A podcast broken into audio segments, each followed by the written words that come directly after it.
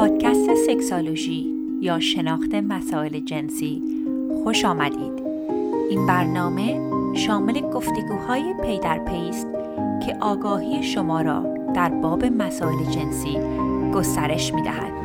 من دکتر نازعین معالی در کنار شما به پرسش های پنهان ذهن شما پاسخ می گویم. سلام دوستان عزیز. شما به یک اپیزود دیگه از اپیزودهای سکسولوژی پادکست گوش میدین. مهمان عزیز و ارجمند امروزمون خانم دکتر مدیس توکلی هستن که باهاشون دو تا اپیزود تا حالا ضبط کردیم و خیلی دوستان مشتاق بودن که خانم دکتر برگردن. در ضمن بگم که ما هر پنج شنبه در اینستاگرام live داریم. سوالات دوستان رو live جواب میدیم. ولی می‌دونم که خیلی از دوستان گفتن اینترنت اینترنت سرعتش در ایران کمتر هستش و می‌خواستن که ما بیایم آدیو فایل هم در اختیارشون بذاریم. خانم دکتر خوش اومدین.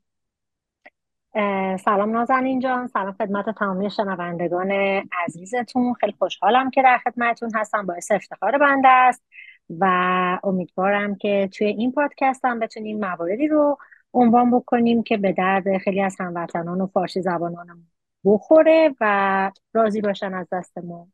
بسیار عالی و واقعا ممنون به خاطر همه زحماتی که در اینترنت در آگاهی سازی افراد انجام میدین. خب ببینیم ما در مورد خیلی بحث‌های مختلفی صحبت کردیم. همه لایواش هم سیف کردیم.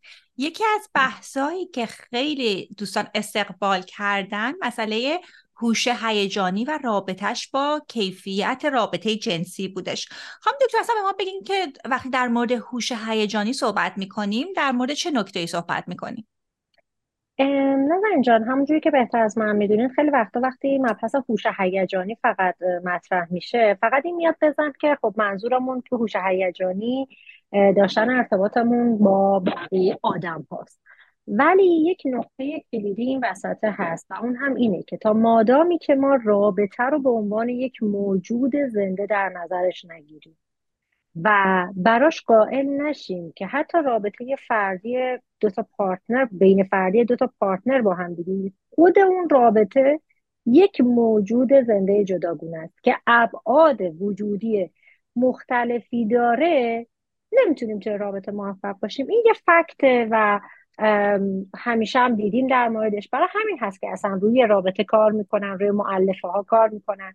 برای همینه که اهمیت میدن به خودشناسی و به دگرشناسی پس می‌خوام بگیم که وقتی هوش هیجانی رو مطرح می‌کنیم چقدر تاثیرش روی این موجود زنده ای که به عنوان رابطه بین دو نفر آدم هست که حالا یک قسمتیش زندگی جنسیشون هست همونجوری هم که قبلا گفتیم هر فرد یک زندگی جنسی داره که یک قسمتیش مشترک هست با پارتنرش. ولی تمام زندگی جنسی فرد الزامن این دوتا دایره رو هم دیگه نمیفته با پارتنرش. اینم نکته ایه که بعد نیست اینجا دوباره تکرارش کنیم. هوش هیجانی تعریفی توی روانشناسی در مکاتب مختلف تعریف متفاوتی ازش کردن. ولی جنرالی اگر بخوایم بگیم هوش هیجانی رو تعریف که شده در موردش اینه که توانایی درک و بررسی نشون دادن و استفاده از احساسات و هیجاناتمون در زمانی که با بقیه ارتباط داریم. یعنی هوش هیجانی خودمون تو خودمون انگاری خیلی معنا پیدا نمی‌کنه. همیشه باید یک مخاطبی داشته باشیم که ما به قول معروف از این هوش هیجانی استفاده بکنیم. مثل هوش مالی. شما باید یه پولی داشته باشین یه معامله این وسطه باشه که شما هوش مالی تو بیاری وسط و به قول معروف مصادره به مطلوب بکنین نفت ببری دیگه. تنهایی تنهایی که شما نمی‌تونی هوش مالیتو به کار ببری. حالا هر چقدر که در موردش دانش آگاهی داشته باشید هوش هیجانی چند تا معلفه داره. من معلفه میگم بعد میریم سراغ ارتباط اینا با زندگی جنسی. معلفاش بازم تو مکاتب مختلف متفاوت. منشن شده ولی خداگاهی خودتنظیمی انگیزه دادن به خودمون همدلی و مهارت های اجتماعی سرفصل کلی هوش هیجانی توی تقریبا میشه گفت تمام مکاتب.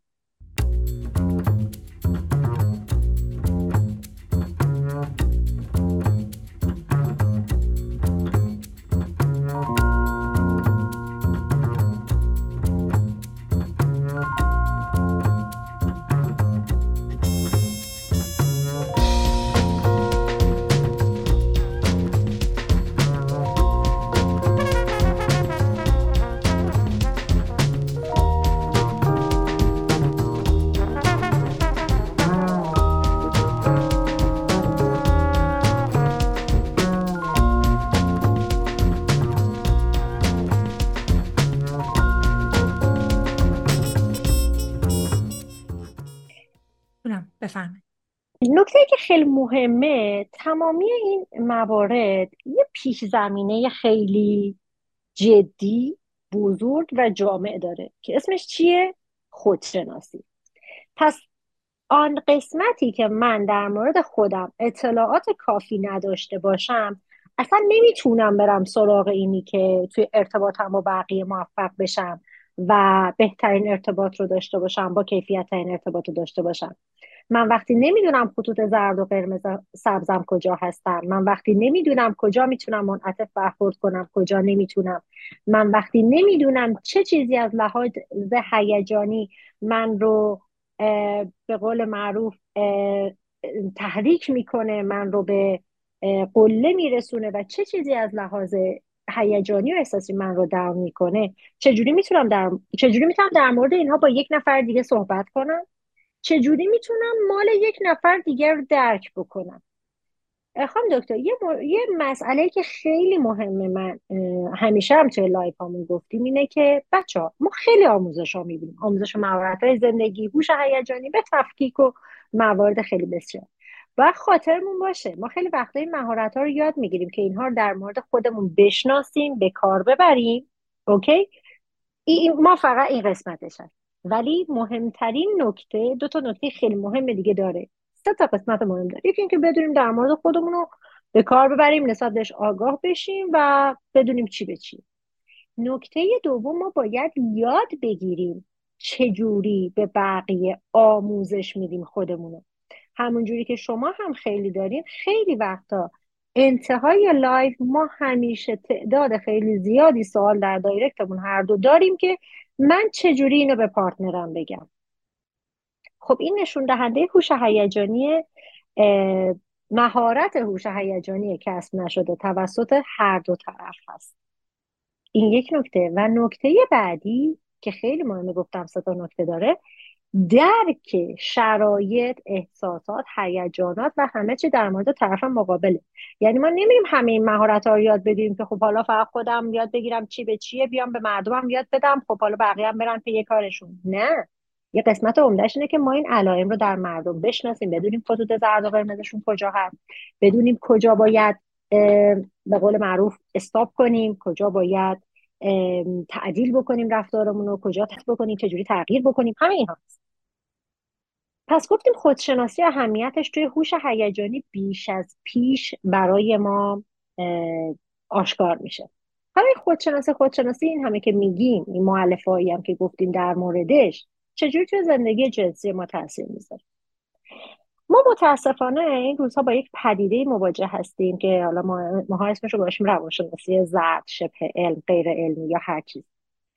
هر روز توسط این عزیزانی که توی این سیستم روانشناسی غیر علمی مشغول به کار هستن هی دانشمندان دانشگاه میشیگان و آکسفورد و این ور اونور می‌گیرن میشینن اکتشافات جدیدی می‌کنن که مثلا یه تحقیقی انجام شده سه هزار تا خانوم بودن 95 درصد خانوم ها گفتن که با تحریک سینهشون ارگاس میشن. شما بهتر از من می‌دونی نازن اینجا که این تحقیقات هیچ بیس علمی نداره. یک. دو.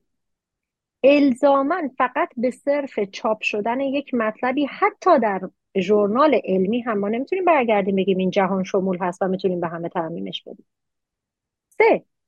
افرادی از مراجعین ما که به این دست تحقیقات اکتفا می‌کنن لازمه که بدونن که اونا با 80 یا 90 درصد زنای کره زمین که سکس ندارن اونا یه دونه پارتنر دارن. پس لازمه که اولا آموزه های درست علمی و بروز داشته باشیم و بیایم این آموزه ها رو personalize بکنیم شخصی سازی بکنیم برای خودمون و partner مون. ما هیچ کاری به اینکه 90 اصلا 99 که چیه؟ 100 درصد خانم های دنیا از طریق سینه ممکنه به ارگاسم برسن. آیا partner شما هم این هست؟ مادامی که شما نتونی اون سوال رو اون concept رو اون fact ی رو که دریافت کردی بیاری و از خودت سوال بپرسی که آیا این برای من هم کار می‌کنه؟ یعنی شما مهارت های هوش هیجانیتون در سطح خیلی پایین.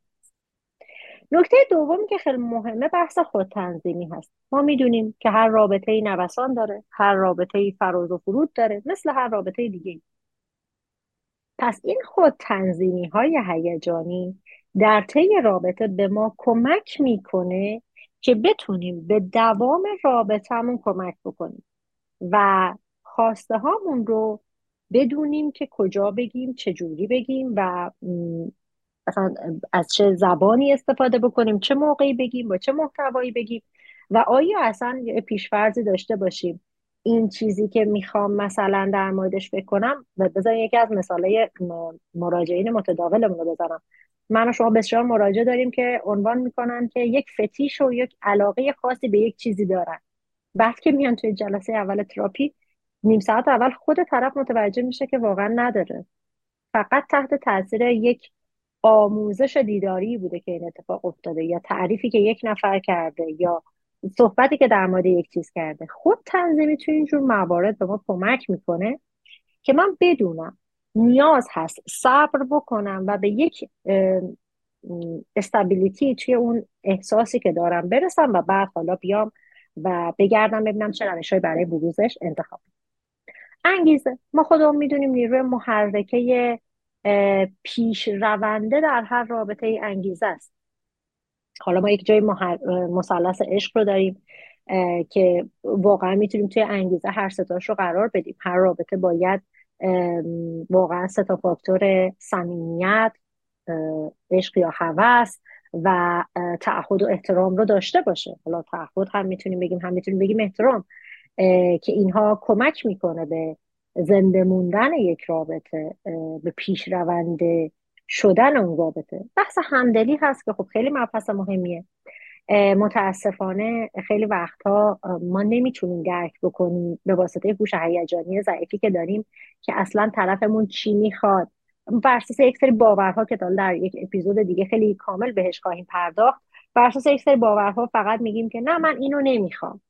و این باعث میشه که اصلا اجازه ببینیم مشکلی که ما تو همدلی داریم اینه که خیلی وقتا پارتنرها به همدیگه اصلا اجازه نمیدن. طرف جسارت و جرأت اینی نداره که اصلا بگه.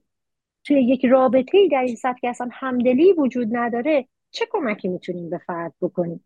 مسلمه که مشکلات همینجوری سر همدیگه تلمبار میشه و راه به جایی نمی‌بره. و میریم سر مهارت های اجتماعی. مهارت های اجتماعی یک طیف وسیع و مجموعه وسیعی از مهارت ها هستند که همه اینها رو در نظر می‌گیریم. چهار قبلی رو حالا توی مهارت های اجتماعی ما میایم اینا رو اپلای می‌کنیم. به قول معروف ساعت ها نشستی برای یک امتحانی خوندی حالا رفتی سر جلسه امتحان باید خودتو پرزنت بکنی. مهارت های اجتماعی تو اون دسته قرار می‌گیره. مثلا ما باید در طی تمام مدتی که همه اینها رو یاد گرفتی بیایم آزمون و خطا بکنیم انجامش بدیم به دفعات ممکنه دفعه اول خیلی مناسب نگیم. موقع حرف زدن به تته پته بیفتیم مفهوممون رو نتونیم درست منتقل بکنیم یا مواردی از این دست تمامی این موارد وقتی کنار هم دیگه جمع میشن یه اتفاق خوشایند این وسط میفته و اونم پدیده است که ما اسمش رو گذاشتیم یادگیری. ما طی یادگیری مهارت کسب می‌کنیم.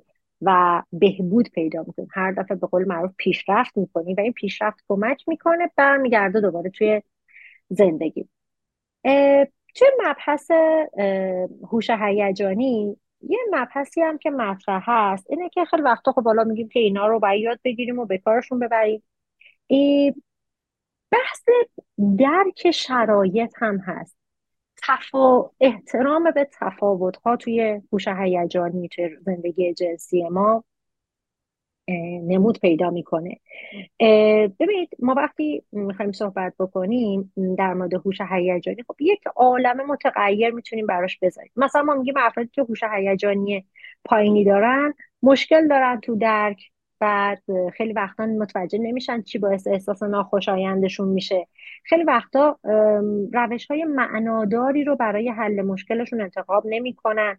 ما همین رو بیاریم توی زندگی جنسی.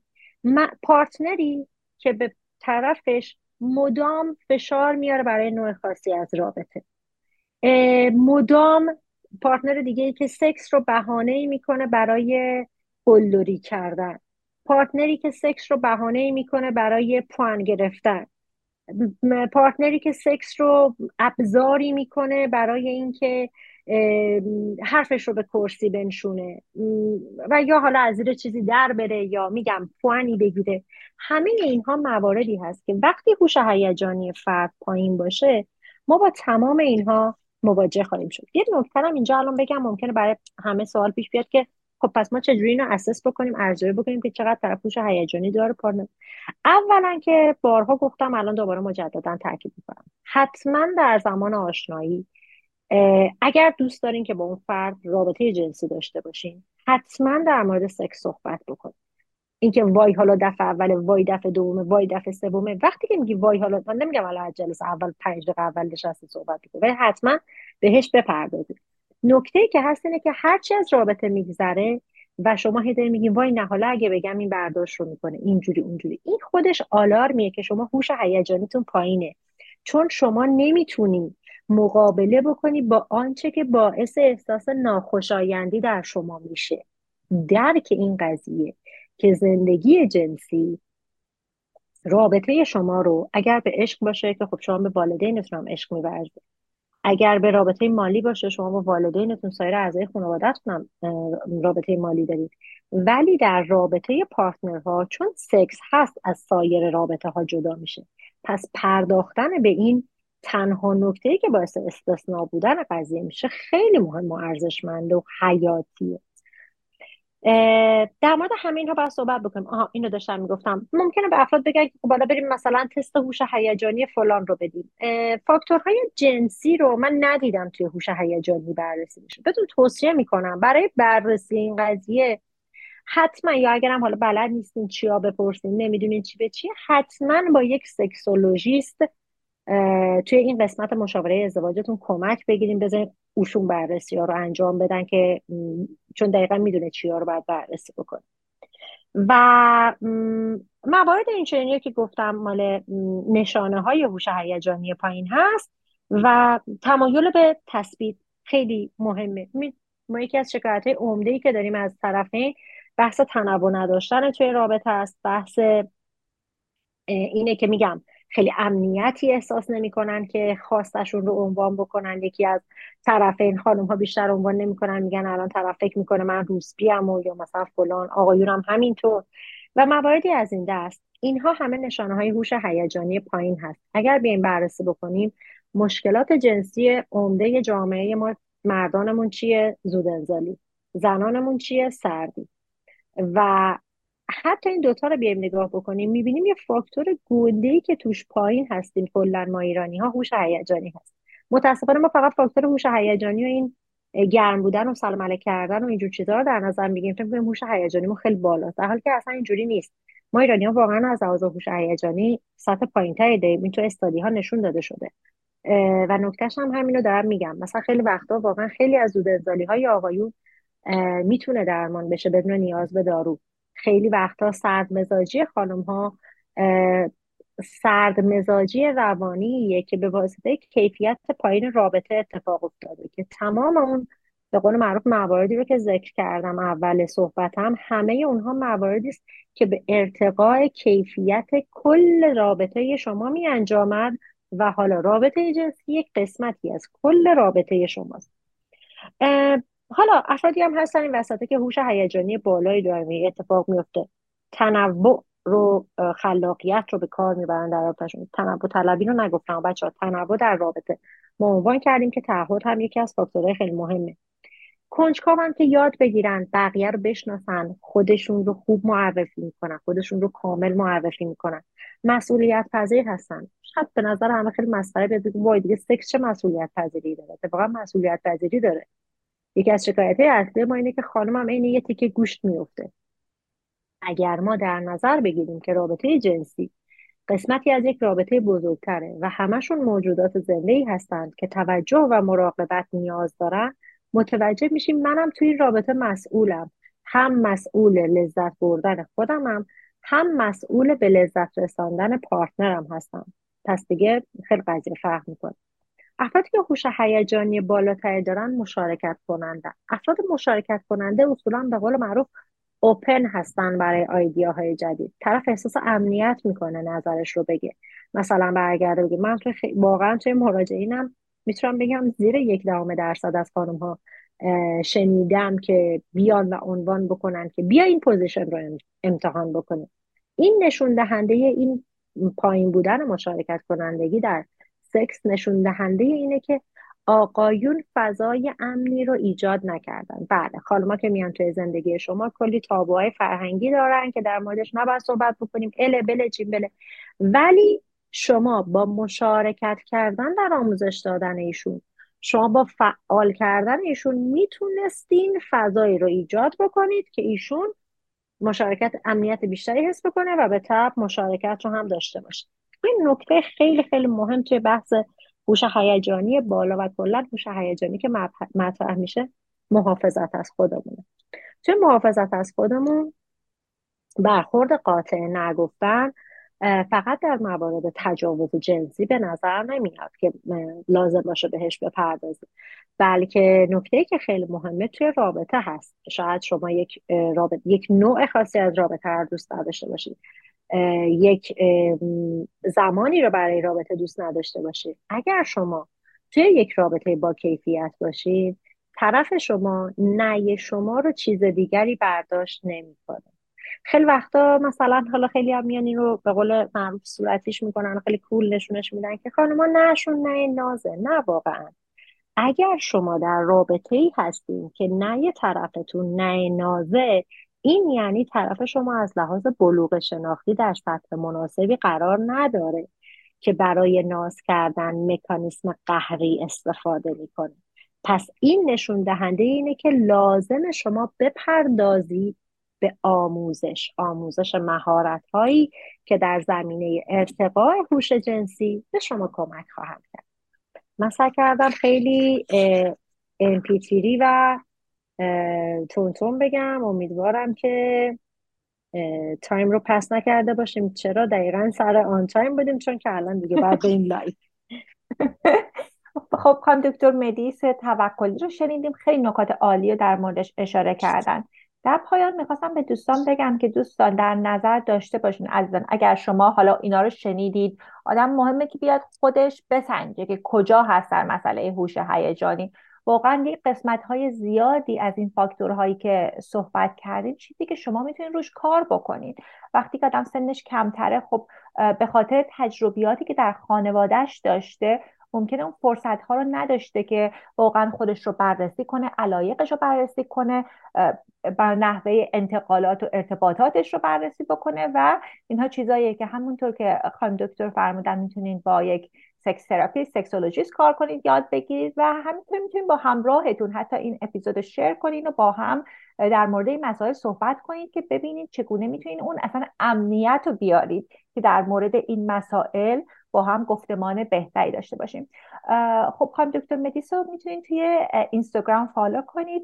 خانم دکتر قبل از اینکه این اپیزود رو به پایان برسونیم چیزی هست که بخوایم با مخاطبان ما در میون بذاریم؟ من فکر کنم خیلی سریع و جامع گفتم ولی اگر باز احساس کردن که نیازمند سوالات بیشتری هستن live رو توصیه می‌کنم که حتما ببینن. در live در حدود همیشه به طور متوسط یک ساعت به طور کامل با جزئیات خیلی بیشتری می‌پردازیم. هرچند که من تمام تلاشم رو می‌کنم که محتوای پادکست ها با محتوای live صد درصد تطابق نداشته باشه که بتونیم از زمانی که داریم نهایت استفاده رو ببریم و بیشتری مطالب رو بگیم.